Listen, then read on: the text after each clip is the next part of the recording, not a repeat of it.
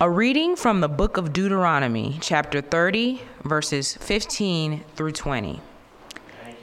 See, I have set before you today life and prosperity, and death and adversity.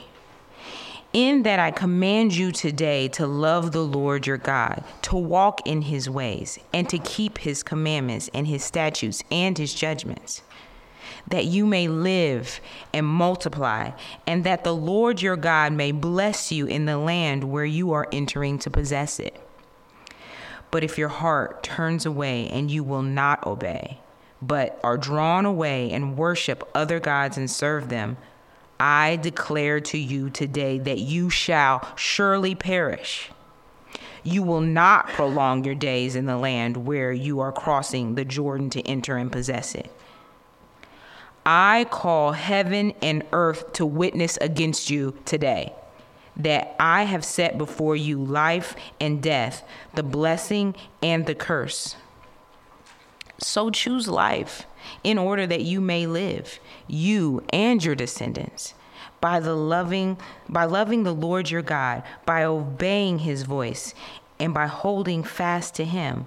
For this is your life and the length of your days, that you may live in the land which the Lord swore to your fathers, to Abraham, Isaac, and Jacob, to give them.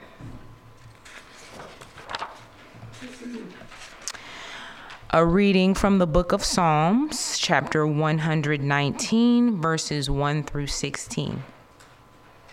Blessed are those whose way is blameless, who walk in the law of the Lord. Blessed are those who keep his testimonies, who seek him with their whole heart, who also do no wrong, but walk in his ways. You have commanded your precepts to be kept diligently. Oh, that my ways may be steadfast in keeping your statutes. Then I shall not be put to shame, having my eyes fixed on your commandments. I will praise you with an upright heart when I learn your righteous rules. I will keep your statutes. Do not utterly forsake me. How can a young man keep his way pure? By guarding it according to your word. With my whole heart I seek you. Let me not wander from your commandments. I have stored up your word in my heart that I might not sin against you. Blessed are you, O Lord. Teach me your statutes. With my lips I declare all the rules of your mouth. In the way of your testimonies I delight as much as in all riches. I will meditate on your precepts and fix my eyes on your ways. I will delight in your statutes. I will not forget your word. A reading from Paul's first epistle to the Corinthians, chapter 12, verses 24b through 31. But God has so composed the body, giving greater honor to the part that lacked it, that there may be no division in the body, but that the members may have the same care one for another. If one member suffers, all suffer together. If one member is honored, all rejoice together. Now you are the body of Christ and individually members of it. And God has appointed in the church first apostles, second prophets, third teachers, then miracles, then gifts of healing, helping, administration, and various kinds of tongues. Are all apostles? Are all prophets? Are all teachers? Do all work miracles? Do all possess gifts of healing? Do all speak with tongues? Do all interpret? But earnestly desire the higher gifts, and I will show you a still more excellent way. A reading from Paul's epistle to the Ephesians, chapter 4 verse 7 and 11 through 13, 16. But to each one of us, grace was given according to the measure of Christ's gift. And he gave some as apostles, and some as prophets, and some as evangelists, and some as pastors and teachers, for the equipping of the saints for the work of service, to the building up of the body of Christ until we all attain to the unity of faith and of the knowledge of the Son of God, to a mature man, to the measure of the stature which belongs to the fullness of Christ.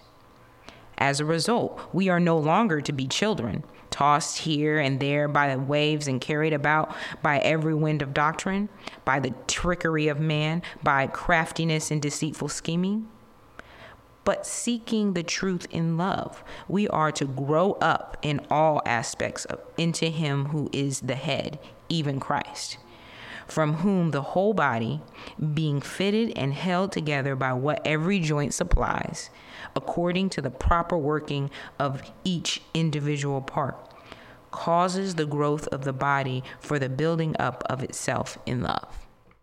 Um, the passage from Deuteronomy today um, I, if you put it in context, the, the like starting in verse about 9 or 10, uh, there, verse 12 actually is quoted by Paul in Ephesians 4 in, the, in that parenthetical area of Ephesians 4 8 through uh, 10 where, that we skipped. Uh, but that comes directly from Deuteronomy chapter 30, verse 12. So you might make a note of that. Um, the psalm that we read today is Psalm 119. And Psalm 119 has 22 uh, s- sections that are each uh, stanzas, I guess they're called, uh, that are each eight verses each. And Psalm 20, 119 is all meditations on the importance of Scripture. A good discipline to have in your life is to read one eight verse section of Psalm 119 every day while praying that God will give you a hunger for Scripture. And do you know one of the things my dad taught me was uh, you know I come from a family where we struggle with obesity. Uh, you know my grandmother weighed well over 300 pounds and she wasn't even five feet tall, and uh, I'm not exactly skinny mini, uh, as you notice. Uh, so uh, they say if your waist size is above 34 as a man, you're probably uh, you're probably not in a very healthy place. Let's just say mine's a little bit north of 34. Uh, not quite 40 yet, but getting up up there. So. Uh, so you know, my father taught me you're not going to overcome generations of a family that, you know, we eat when we're happy, we eat when we're sad, we eat when we're alone, and we eat when we're together. and every occasion involves, like, if family reunions, the first thing that happens is lunch. like, we arrive with, everyone brings dishes and so forth, and the potluck begins.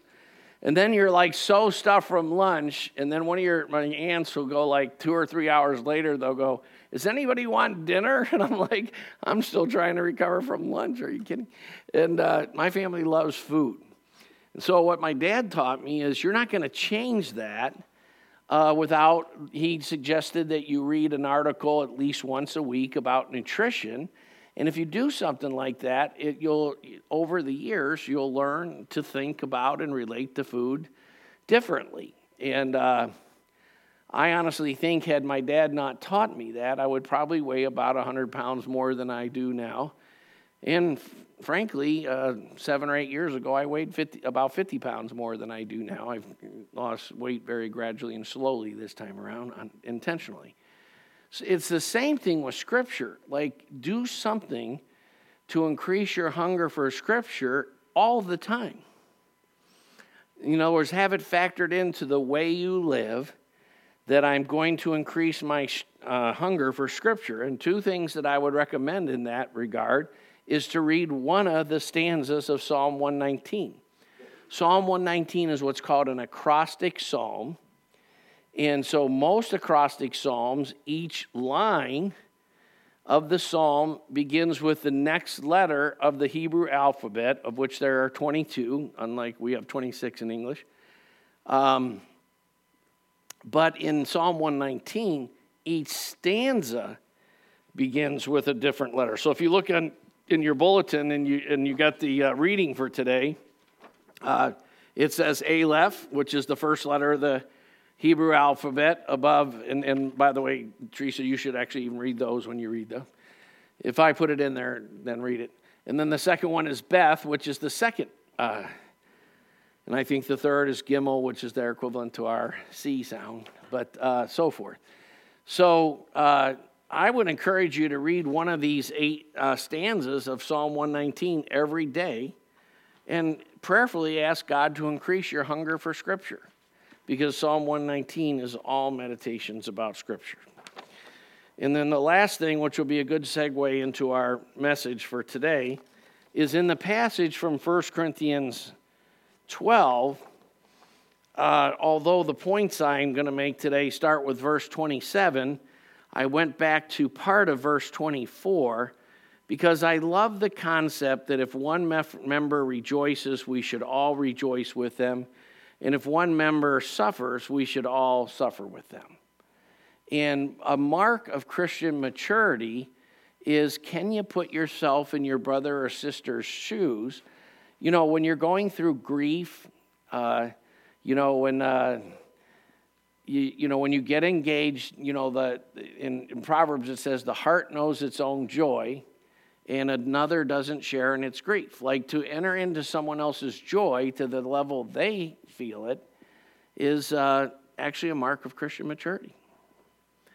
And so that's something you want to seek God for, that you would uh, empathize with your brothers and sisters in such a way that uh, you're happy about what they're happy about, and so forth. So that's always, to me, been uh, a mark of, of great Christian community.